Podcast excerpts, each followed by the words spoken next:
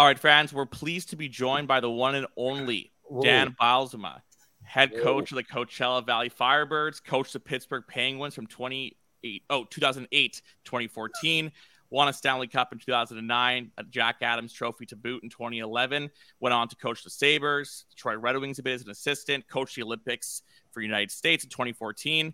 Without further ado, Dan Bylsma. Dan, how are we doing today? We're doing great. We're doing great. Thanks for the introduction. Absolutely, no problem. What's so? Just a quick uh, softball to, to uh, start things out. Uh, what's it like to wear flip flops at the rink? That's one of my favorite things about hockey. Uh, I've had a chance to do it in California for ten years or so, and Phoenix for a couple years. Um, and it's uh, I'm I'm an open-toed shoes kind of player and coach, so it's uh, it's good to not quite there yet, but it's good to to feel we're going to go to the warmth and have that opportunity. For sure. So, you know, starting an AHL team from scratch, as you guys are, that's obviously a new, unique experience. Um, there's not a lot of uh, Seattle prospects, if you will. Um, what's that sort of been like from the ground up, getting this group together and, and you know, assembling it from pretty much nothing? Yeah, that's really you know it's it's not uh, it's not new to to kind of get a, a, new group of guys uh, every year in the American Hockey League and build a team from the you know ground up so to speak. But uh, what I think is unique and what is new for the Seattle organization is two years old. We've only had two drafts, and and that means we don't have a lot of young players. We don't have a lot of development players in the system. So building a team in in Coachella uh, you're doing it a couple different ways that are unique. You're you're getting some free agents um, from uh, from other teams, getting free agents in their career, and you, we've we've got five or six guys that were in the expansion draft um, as a part of the expansion draft at Seattle two years ago.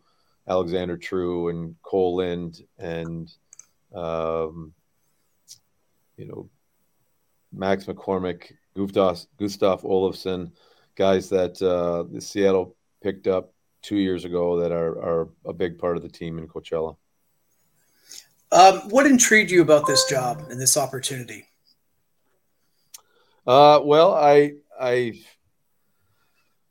I think I have uh, a ton of passion for for getting with the guys, having the energy to to get with them in their career path and and developing them as people and as players. And um, even last year, uh, getting the chance in Charlotte, splitting the year with uh, Seattle and Florida, there was a chance to get these guys are on the beginning of their careers. They're on their development stage of their careers, and uh, there's just there's a lot of a lot of excitement and a lot of a lot of joy, frankly, of getting with the guys and developing them in their careers and, and getting them to the, the next level where they want to go from what I can see, your home opener isn't until December 18th, right?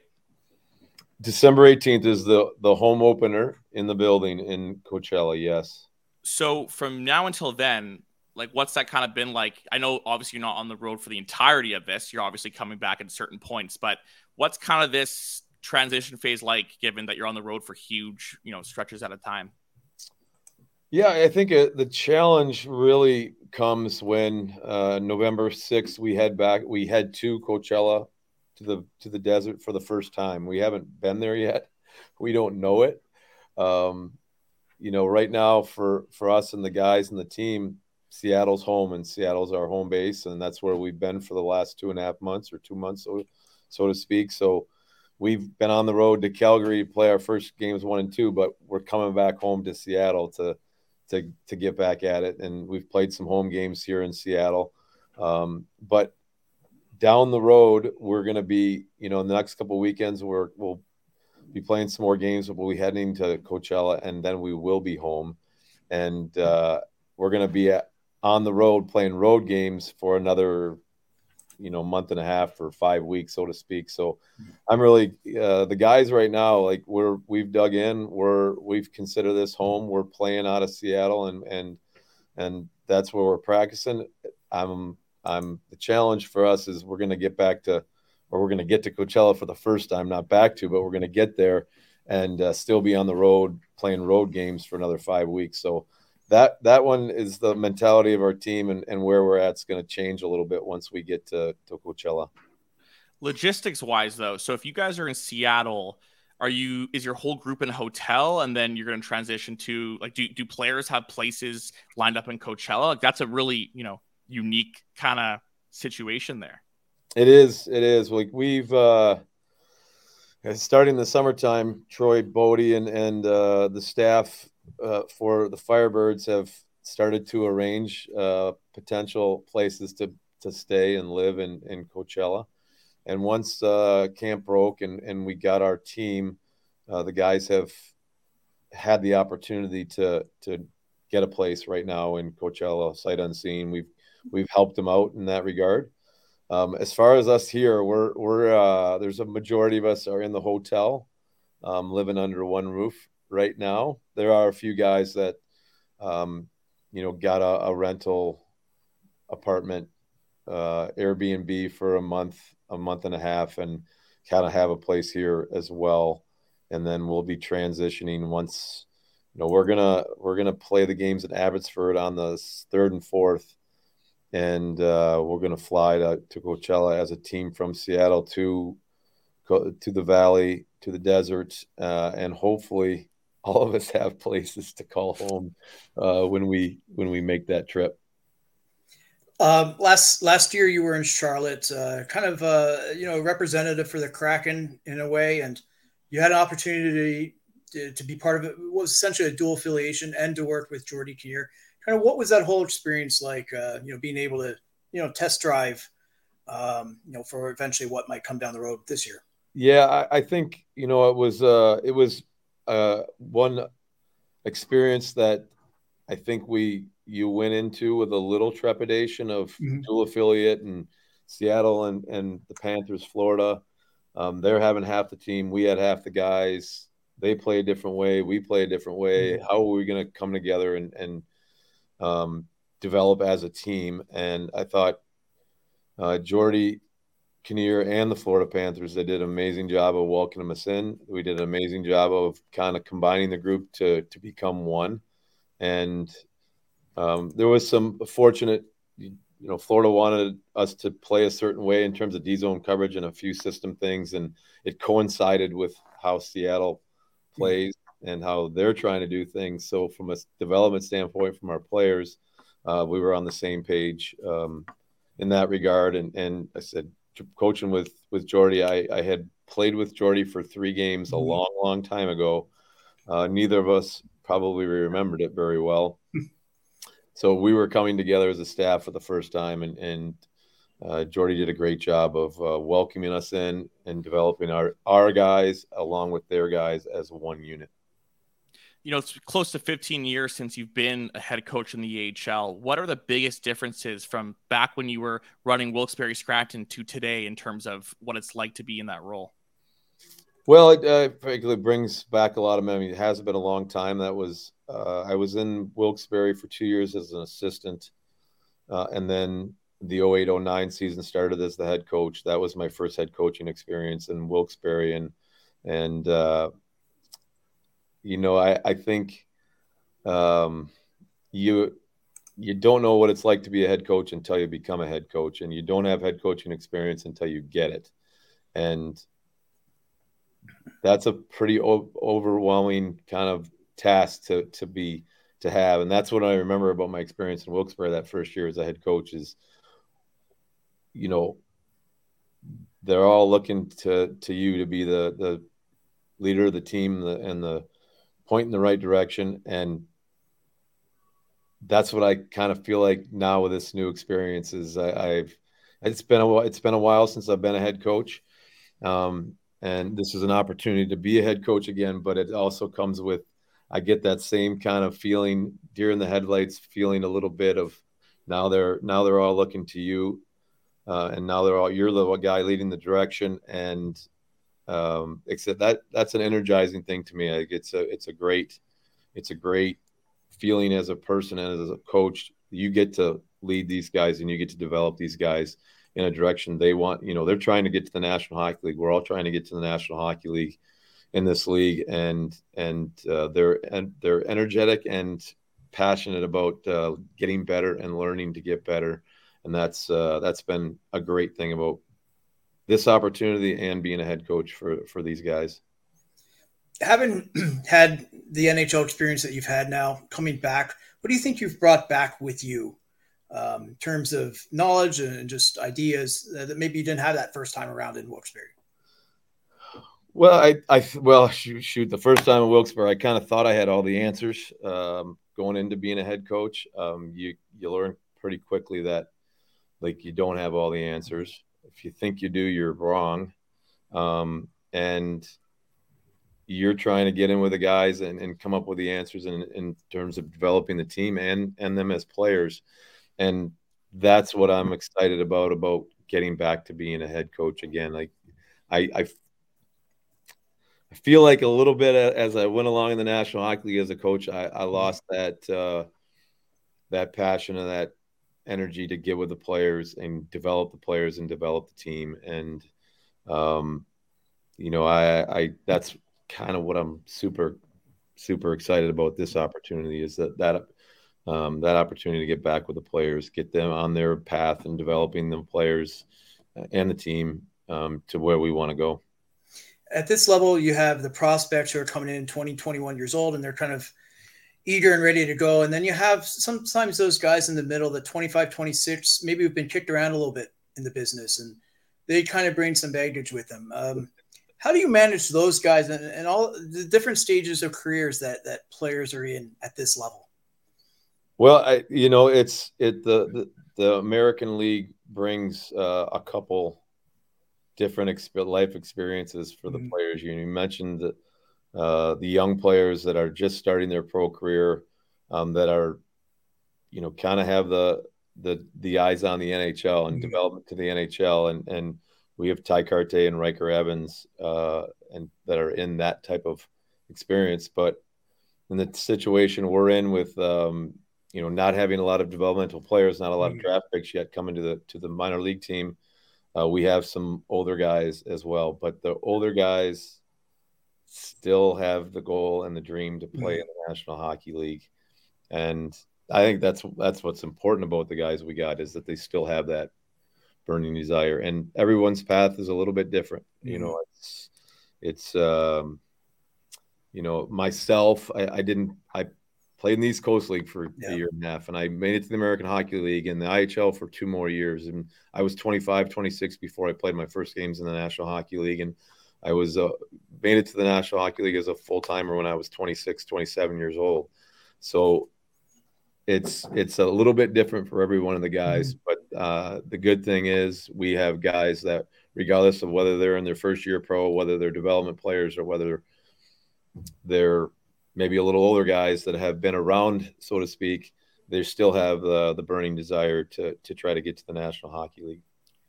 You know, obviously, it's well known that Seattle, you know, the original architects of the Kraken, as they were getting ready for the expansion draft, relied a lot on analytics. In terms of your process, whether it's tactics, player evaluation, player development, is that something that's integrated into your job uh, more frequently, I'm sure, than before, but even at all?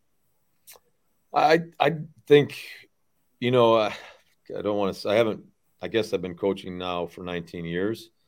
Um, that's something that's evolved uh, really over the the course of those 19 years. Um, I have been involved with the I don't want to say the bad, the good and the bad of that, where you you're you're we're trying to to measure the game and and different metrics, shot totals, shot location, and and certain analytics of the game, but they've unequivocally been uh, a part of the development process now too in the game is is using where the analytics are show your team is playing where people are playing how they're playing and using that as a kind of a an indicator or or, or a, a direction as to where we want to play and how you want to play as as individuals so um, you know, I it, it is. I, have had a lot of discussions already this year in, in, analytics with the analytics staff we have with the Kraken. Um, they've got a, a, ton of great information, and I've already used it and tried to apply it to how we're coaching the guys and how we're coaching the team. You mentioned how there's been. By the way, don't don't tell them that I said that though. We won't. No worries. No worries. We're just we're we're you know on the internet. Yeah. No no one checks it. Yeah. Um. So you know, obviously, you said you've been around the good and the bad um, of it. You know, and I know you didn't love the way you phrased it there, but there's obviously a process with getting familiar with it.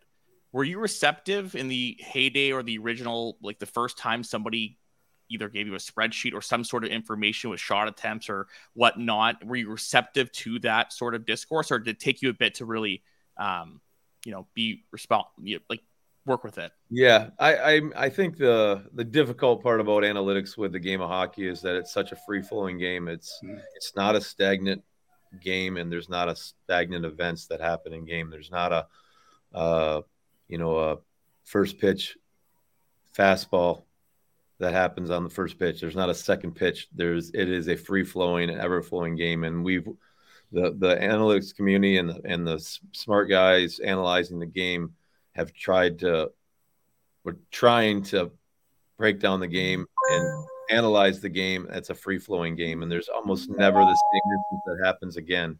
There's never a third down and four. Mm-hmm. There's it's always uh, there's always a little variation to to uh, to the game of hockey and the flow of hockey and the bounce of the puck and where people are at and the speed of the game and the time on the clock. Um, and so I think over the over the last you know 15 years, there's been a we've kept trying to get better at that analyzing of the game and and the information that is we're we're producing and what it says. And so I think it's it's come a long, long way, you know, from the beginning. But the but the there's always been a trying to analyze the game and always trying to get information that you can help you coach your team and coach your players and see how they're playing and see how your your team is playing. Um, I just I think it's just gotten better and better, you know, over the last ten years, and and now, you know, now I think the as coaches, um, we trust the analytics more now to help us coach the teams. In the uh, HL, you know, 10, 15 years ago in the HL, you know, if you had a video coach, you're kind of ahead of the game. And now everybody has it. They have goalie coaches. There's a lot more voices to manage as a head coach. How, how's that different now than when you started back then? Well, I, I don't know if it's you have to manage more voices, but you know, you you said it perfectly when when I got the first opportunity to coach in the American Hockey League 2004, 2005, it was a head coach and an assistant coach, and that was it. And looking back to my playing days in 2092 and 94, we had a head coach um, and sometimes a part time assistant guy who came and volunteered or helped out at on home days. So in 2004, you know, the video was we were just getting video systems, mm. and you would record the game each period, and the coaches were the video coaches. We broke down, you know, we had to plug in and we had to get everything set up, and and then we broke down the game after the game. Um, so we were the video coaches. In Wilkes-Barre, we started to get a part-time video coach. Finally, came in, and that was at home games, and that was an intern, and then that turned into a full-time video coach and you know that the game has evolved greatly since then because now uh, you know in our condensed office that we have here in seattle right now um, you know we have uh, stu bickel assistant coach and jessica campbell assistant coach and um, our video coach is still at work right over my shoulder here working and we have a full-time goalie coach as well. So we, I feel like we have a staff that was bigger than the first staff I had in Pittsburgh mm-hmm. at the time. But uh, it's it's a great asset for the players. It's a great asset for the coaches uh, to be able to to get all the information and do everything we can to help the players develop and, and grow. And so it's it's not it's not that hard managing them. Mm-hmm. It's hard getting good. It's you know you get good people and you get good coaches and you give them the tools and the assets, and and uh, it's great for the players to have this kind of coaching development for for them. All right. Well, Dan, thank you so much for joining us. Uh, you know, enjoy life in the in the hotel. Hopefully, we can get into some sort of stable living soon. and uh, it all works out for you. But thanks, and hopefully we can talk to you soon. All right. Thanks, Jacob. Thanks, Patrick. Great. Thank you. All right. So, uh, what do you think about having Dan Bylsma bat lead off for us? Uh, I think that's a good start. Um, it's a little piece of trivia. He's the only, only the second ever Jack Adams winner to come back to the AHL. Um, wow. Tom Watt back, uh, I believe it was 94 with St. John's. It's the only other coach to have done so. Who so it's, that? it's Tom Watt with the uh, Mm. the old St. John's Maple Leafs. Um, so it's a very unique path that he's taken. Um, he's he's seen so many different levels of the game. He's coached Sidney Crosby uh, and Malkin. He's been an Olympic coach. Competed for the Stanley Cup. Um, he's been an assistant coach. He's been an AHL assistant coach. He's been now- the star of HBO 24 7. Yeah, That's his biggest claim to fame. I used to watch him. I remember watching him eat dinner with his family yeah. on uh, HBO 24 7. so he brings a lot of different uh, vantage points to the job. You know, he can understand Yeah. the business, you know, from the eyes of someone like Crosby, all the way down to maybe a guy in the fourth line in the AHL who's who's just trying to keep his head above water to stay in the AHL. Uh, so it's a it's a very good perspective that way. No, for sure. And I think that what's interesting about someone like Bylsma is oh sorry, I'm in difficulties. Sorry, can we restart there, Connor? I'm gonna say something. Yeah, you're good. Um, that sounds like my dog's coming upstairs. Sorry. Uh, yeah, we can restart. Um, Sorry about that, guys. all good. Um, I'm I- so I think- sorry. can you hear us? Yeah, how we now? Good. Good. Um, can we like Yeah. when you guys after the Bylsma sort of recap stuff? Can you sort of introduce the show and who you are because Yeah. we haven't done that yet? Yeah, that's what I was gonna Um, do right after that. I was gonna lead perfect. into it. okay. Um, so are we starting from scratch? Yeah, but I can't end the recording because I'd Yeah, yeah, that's fine. That's totally Um, fine. So, yeah. Uh, sorry, my dog's in annoying. I'm sorry uh, about that, guys. yeah. My bad. It's all good. Okay. So we're starting from scratch. All right. And I'll keep going. So Dan Bylsma batting cleanup. How about that, Pat? Um, a good, a good start, a good start to the show. Um, really interesting guest. Uh, obviously, with his background as an NHL head coach, an Olympic coach, uh, Jack Adams winner, um, you know, somebody that's uh, been an assistant coach at both the NHL and the AHL levels, and now is almost trying to come full circle from where he started, uh, back to the AHL, but back to a very different AHL from Right. when he started. Uh, and uh, he brings a very interesting perspective in the sense that he's worked with Crosby and Malkin and the stars of the, the NHL, and he's been able to see the game from all sorts of different vantage points. I think that it's a very unique perspective at this level uh, to have somebody with that kind of insight. Somebody who's won a Jack Adams, only the second coach ever to win a Jack Adams, and then come back to the American Hockey League. Uh, Tom Watt uh, back in the '90s was the other one. Uh, so it's uh, it's kind of a unique situation to start with, and now you have a coach like that in an even more unique situation with his team, um, essentially being based in a different city for two and a half months, uh, kind of living this very uh, you know travel oriented life, and now they're you know they're just trying to find their way as as a team that's more or less a blank canvas, uh, and so it's a very very unique situation in this league. Absolutely. And we're hoping to touch on a couple more throughout the year on the Hockey News on the A podcast. I'm Jacob Stoller, obviously. Pat Williams joining me. We're really excited to get into more interviews like the one you saw with Dan Bylsma. A lot of good people in this league to talk to. And uh, yeah, we're excited to, in addition to speaking about the prospects in the NHL, sorry, from NHL teams, talking to guys like Dan Bylsma. And, you know, if you have any suggestions, you can reach out to any of us on Twitter and whatnot. We'd love to, to make it happen. So, one thing that we're going to be doing is throughout each episode and whatever, you know, we're on here, we'll have a prospect of the week. We'll discuss kind of some storylines that are, you know, happening, things that are have to do with NHL teams and and, and that sort of stuff. So, and along with, you know, evaluating certain teams' prospect pools. Um, but to start for this week, this is a really interesting situation that I'll be honest, I did not know was even happening until I read Pat's article, and that is Ty Smith, the mm-hmm. Devils' first round pick from 2018 or 19, I can't, or might have been earlier, 22 uh, year old defenseman who was part of the trade. Um, the Devils traded him for and a third round pick for John Marino. He was acquired by the Penguins and he is now in the AHL. And he's played over 100 games in the NHL to boot. And now he's in the minors. Pat, from what, and you wrote an article where you spoke to Wilkes-Barre, you mm-hmm. kind of went into a unique situation because, you know, he made the all rookie team, right? In his first year, he had like 20 plus points in each season, very highly touted prospect who went from junior to the NHL and now is kind of, going back, back down to the AHL to round out his game. It's a weird situation. I'd be curious to know what you kind of garnered from your time speaking to everyone involved. Yeah, uh, some parallels almost to the Bylsma, situation. A guy who had obviously some real success at the NHL level and is now finds himself back in the AHL, trying to get back up to the NHL. And um, it's a very unique situation. I think more so even uh, the fact that it's a defenseman.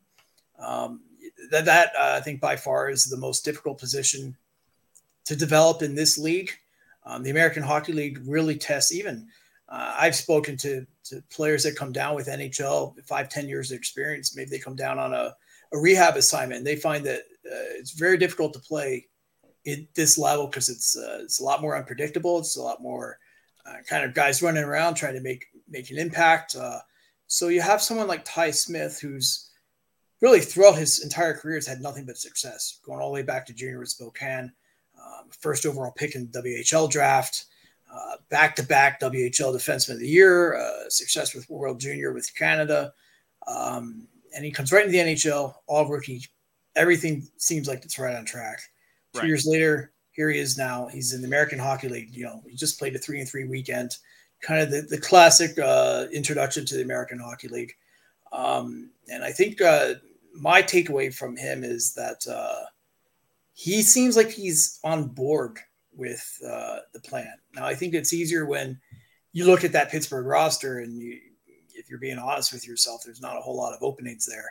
Um, and, right. You know, so I think he can get his head around that a lot, lot better than perhaps if that wasn't the case. Uh, but it's uh, it's definitely an adjustment mentally, also game wise as well. Like I said, uh, it's a sometimes a much different game at this level, um, and you know the, the, way guys come and go on the rosters, there's a lot less opportunity for cohesion. So it's going to test them a lot in that regard as well. Yeah, I mean, I also think it's you know, it's certainly a positive to hear that he's, you know, taking this the quote unquote right way. Mm-hmm. But he's played over hundred games in the NHL. This is a guy that's played with some of the, the world's best. You have to think that when Pittsburgh acquired him, they envisioned him being in their lineup this year. Maybe not, but I, I would tend to think that would be the case, especially when you're giving away a John Marino um, in that sort of deal. And to me, you know, it makes you wonder what the plan really is here, right? So if it's 20, 25 games, you have him there to shore up defensively, mm-hmm. right? What does that look like? Because, and when I say that, I mean, is it, you know, below the hash mark? Is it one on one battles? Uh, because it's it's got to be something small.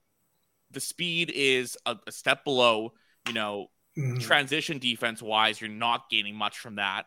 Yeah. Um, there's a lot more chaos. So you know, I get the positive angle from it. I'm sure Pittsburgh's thrilled, you know, from an asset management standpoint mm-hmm. that he's not sulking and, and, freaking out. But, you know, you mentioned about unique how Bylsma is going back to the A.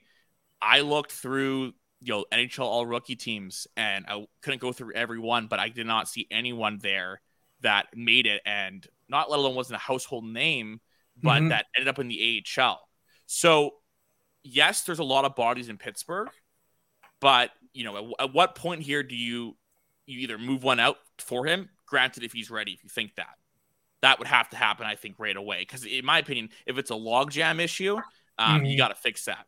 Now, if it's not, and you actually think he needs to be in the AHL, you know that's definitely it's, it's worrisome. Um, you know, I, I, checked in with a couple people on this, uh, you know, that are in the league, uh, working for teams and, and whatnot that have seen him, and the premise I heard was more the same of that New Jersey did not believe he was able to improve defensively. Yeah. And which, you know, would make sense. But I also think that a lot of people thought his production was kind of empty calorie. Like how he was producing, even if it wasn't all in the power play, um, wasn't that amazing because his transition game wasn't great, exiting mm-hmm. the zone. As a puck count, there, there were certain question marks there that while he did get 20 plus points, maybe he was not as finished of a product as we thought. So it, it's weird. I've never, like, as I said, I've never seen something like this. I don't even know what to make of it. Yeah, we don't. That's the complicated thing. We don't have a comparable here. We don't have something I, that we can yeah. say, all right, you know, a couple years ago, so and so went through the same experience, and you know. Well, it's funny because I read, I read something uh, from a, a, Penguins beat writer, um, I believe it's with the Athletic. I can't remember. Um, yeah, it was, and uh, they had mentioned that when they did their you know end of season sorry uh season preview like their the roster they kind of made it seem like the ty smith move was like just to get because pierre olivier joseph wasn't um, waiver exempt like that kind of like more of like a paper move and that they would bring him back up now that that's not the case yeah it, it's it's really a unique situation yeah, my, my sense is they wanted to work on his reads a lot in the defensive zone. And I, I, I, you know, if I kind of extrapolate from that, it's this the idea that if you can sort of manage the chaos and to read that chaos in the AHL, that yeah. when you come to the NHL, it's going to be obviously it's a much more crisp, much more uh, composed uh, right. style game. That the thinking goes, I think that you would be able to then make that transition pretty easy. Now, that's there. You know, there's a lot of you know ifs in that, but you know, if that is the case, then I think then I think there's something to it. But it, it, there's no question. It's, it's a strange situation. I remember when you know when that move finally did come down uh, a couple weeks back. I was I was like, wow, they they, they went through with it. So uh, um, I think you know the first couple weeks are one thing in this league. Now I want to see let's you start getting into that November, December stretch, the games start piling up, um, yeah. roster moves start happening. That's where, where I think you really start to test players at this level, and you, you, you see if they sink or swim. Um, so for sure, you know, I, I, don't think they necessarily care if he's down in the American League producing points. I think it's they want everything else without the puck is is what they want him focusing on. And hey, you know, maybe if the uh, log jam loosens up a bit, one injury, he's back right up. And, you know, speaking of log jams, the LA Kings, okay, their prospect pool like is like rush hour traffic on the Gardiner here in Toronto. I, I don't even know how they they draft so well, and they had so many picks over the last couple of years because of you know their brief kind of retooling phase that they have this plethora of prospects at the helm in Ontario. They're so deep that a guy like Jordan Spence, right shot defenseman, I, for my money, he is an NHL defenseman. Yeah. And I think he proved that last year. And you know, uh, there's another there's, there's other players that are um, oh it's it's uh, escaping me. Uh, Bjornfot uh, mm-hmm. is also there as well. And you know, LA has a real, real deep prospect pool. And what's interesting here, Pat, is they're kind of linked to the Jakob Chychrun uh, sweepstakes in some degree. And, you know, there's definitely the ammunition on their end to sort of get that deal going. Um, Durzi, Doughty, all these guys are kind of clogging up that right side. Brandt Clarke as well. Um, and waiting the wings are guys like Jordan Spence, Helge Samuel Fagemo. You know, those are big names uh, there. Pat, from your vantage point, you know, of the guys I mentioned, Spence maybe to start here what is his upside and what do you think LA could get out of him, whether it's there or, you know, he ends up going somewhere else? First off, extremely smart. Uh, I, I, talked to him, uh, had some real, a couple extended discussions, discussions with him last year. And just, he's one of those people when you speak to him, you can tell the lights on right off the bat. Uh, uh, just a smart, smart uh, person, I think, on and on and off the ice. Um, I was surprised and I wasn't. Uh, if this was any other NHL operation, I would think I'd be extremely surprised to see him back in the AHL. It's only because you mentioned that logjam um, that he is back in the AHL. And essentially, I, I, think Jordan Spence is an NHL player now who's biding his time in the AHL, which that can be a that can be uh, a, a, tricky situation for players when they oh, are yeah, ready. For sure. I mean, and, for, for uh, him too, if you're looking at LA and if he is in fact ready, the the longer you've got him there, not only from you know what we're seeing with Jack Rathbone in Vancouver or Ville Heinola in Winnipeg, when you're kind of in that in between, you got you got the, the the the clock is ticking for LA with regards to that. Yeah, and, and, you just go up and down that line. If you have Kupari at 20th overall. You have uh, at 22nd overall. Um, uh, Akil Thomas 51st, who's he's had a little bit of a slow start to his career, but I think he is starting to figure some things out. And um, Helge Grans, like uh, like you mentioned, 35th overall. I mean, up and down the lineup. They even brought in Lias Andersson, who's only 24. It seems like he's been around much longer, but he's 24, seventh overall pick by the Rangers uh, when he came in. So um, they took him on as a little bit of a you know long term um, play you know uh, project, but uh, you know he's he's another one, right? Like you know he's he's down in Ontario. They have them working with Marco Sturm, a longtime NHL veteran. So I think that's going to be a different perspective as well. Um, yeah, so the, like you said, with the Chychrun uh, situation, LA has the assets if they want to make that happen. If they if they want to really go for that move, um, you could dangle you know you could dangle two or three of those guys, and you could still have a good pool of prospects even after that move. Well, yeah, and, and there everything with hockey at the professional level is circumstantial, right? Like someone that's a six or seven on a different lineup could be mm-hmm. a four or five on yours. Maybe not that big of a gap per se, as I just sure. kind of mentioned, but a team could certainly look at a Jordan Spence for example, and say he he could be our, our, our number four, right? Like like that. And for Arizona in that situation, I think that that would make a lot of sense. Now the question is, are any of these guys that we just mentioned sort of good enough to be the type of prospects that are cornerstones in a trade? So Peyton Krebs in the Eichel deal, right? Like yeah. leading up to it, he was the sticking point. That's who they wanted that was the it had to be him. So I wonder with any of these guys, are they sort of those big draws? I think Spence is going to be a good defenseman, but I think if anyone would be that person, it's going to be Helge Grans. He's mm-hmm. 19 years old, six foot four, I believe. He has that size, and also he's just getting comfortable with his body. Yeah. And I watched a lot of his clips, and what I find so interesting with him is he's he like as I said, he's just getting started, and he has the shot. He has the ability to really use his reach and weave through traffic offensively, and then also defensively. That you know, give him a year or two in the A, this could be a really really strong player. And he's overlooked because of what I mentioned in terms of circumstances. Like LA has so many guys here, and one of them has to move. They have to get players out, or else they're, they're not even do themselves any favors from an asset management standpoint. Um, I wonder if a guy like Simon Fagemo is looked at from Arizona. You know, a guy that's scored at every level.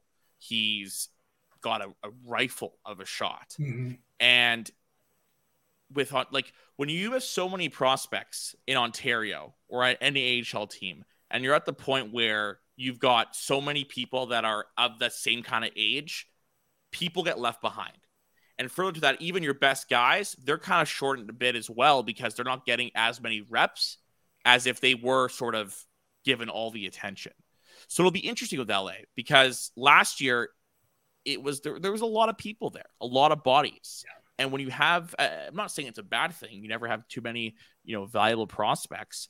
But I wonder if, from LA's vantage point, they start to wonder, okay, do we cut bait with a couple of these guys or sort of cash in when the value's high in some regard because as i said they can't all stay there forever it's it's a good question too right and you, if you're la at some point you have to think well, we have to take that next step now right like right at what point uh, are we kind of through that rebuild that we did uh, the post cup rebuild oh they're through um, it when you go and get kevin fiala you're you're through it but while right? we like, take there's through it and then there's really through it where right right you're thinking now, okay, we're a team that can go two, three rounds deep into the, to the playoffs. We can maybe uh, compete for a cup, you know, beyond that. So you, while you still have Kopitar in, in, your window, while you still have Doughty in your window. Uh, so it's, it's that, that tricky situation where you want to kind of everything to hit at the right time.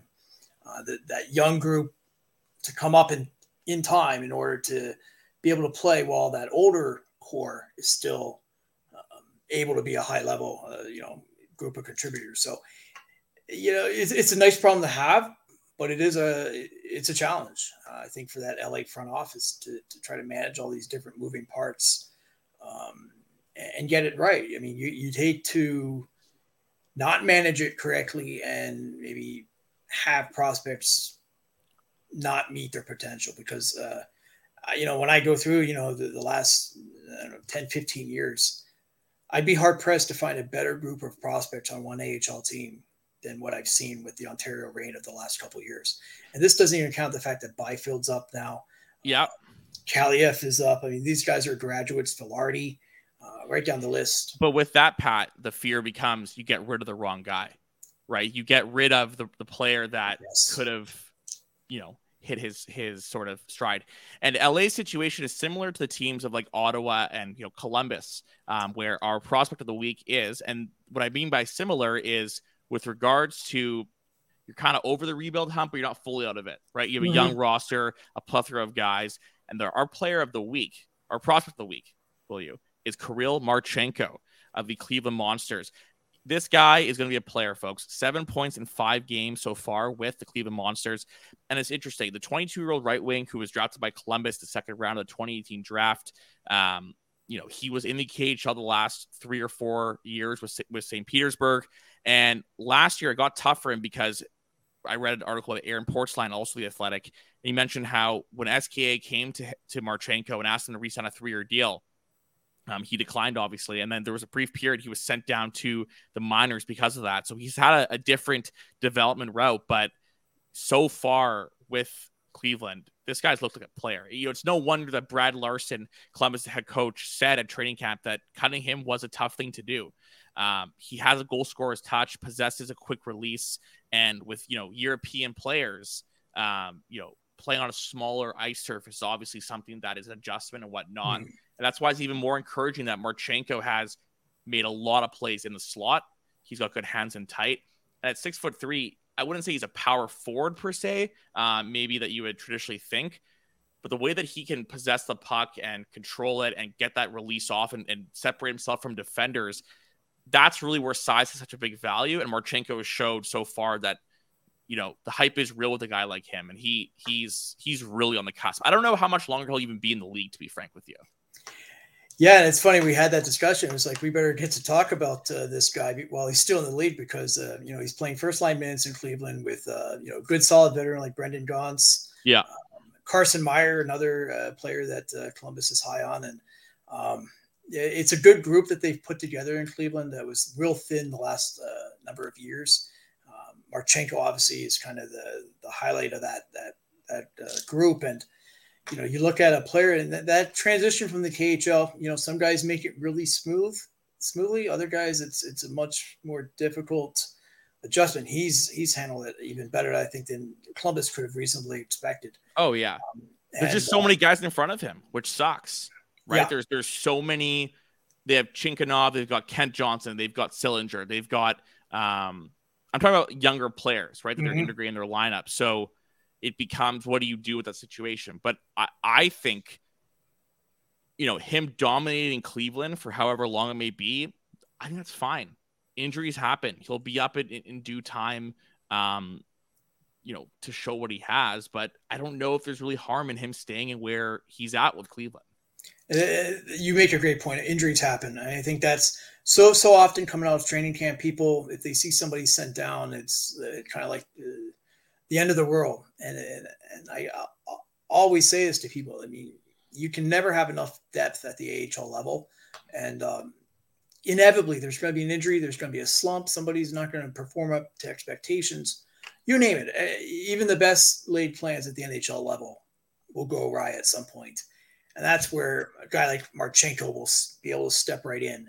And you bring him up. It's a two-hour ride from Cleveland. It's it's it's not the old AHL where they sent you off and you forgot about you. I mean, there's Cleve- Cleveland every night in Cleveland. There's Columbus management there. They, they go up uh, after work a lot of times, five o'clock. They're in town by seven o'clock for face off. So, um, you know, you're not forgotten there. It's a, they have a really good uh, development staff uh, with Columbus that works on a regular basis with Cleveland. So, and he's, I, I, like the fact too, he's getting kind of a taste of the AHL early on. They're on a 16 road trip right now, just did a three and three. So you're really kind of putting him through that crucible, um, testing him. And that, that's what the American League is about. Maybe more than anything, it's, it's putting players in uncomfortable, difficult situations, seeing how they handle it, seeing how they, they adjust and innovate and come up with solutions right. to those challenges. And, and the ones that do are the ones that go off to the NHL and you never see them again.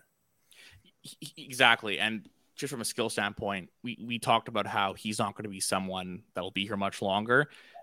Aside from all those little things, you know, you can tell with him when you just watch him play that he's he's not going to be there uh, the release, all those things. So you're right.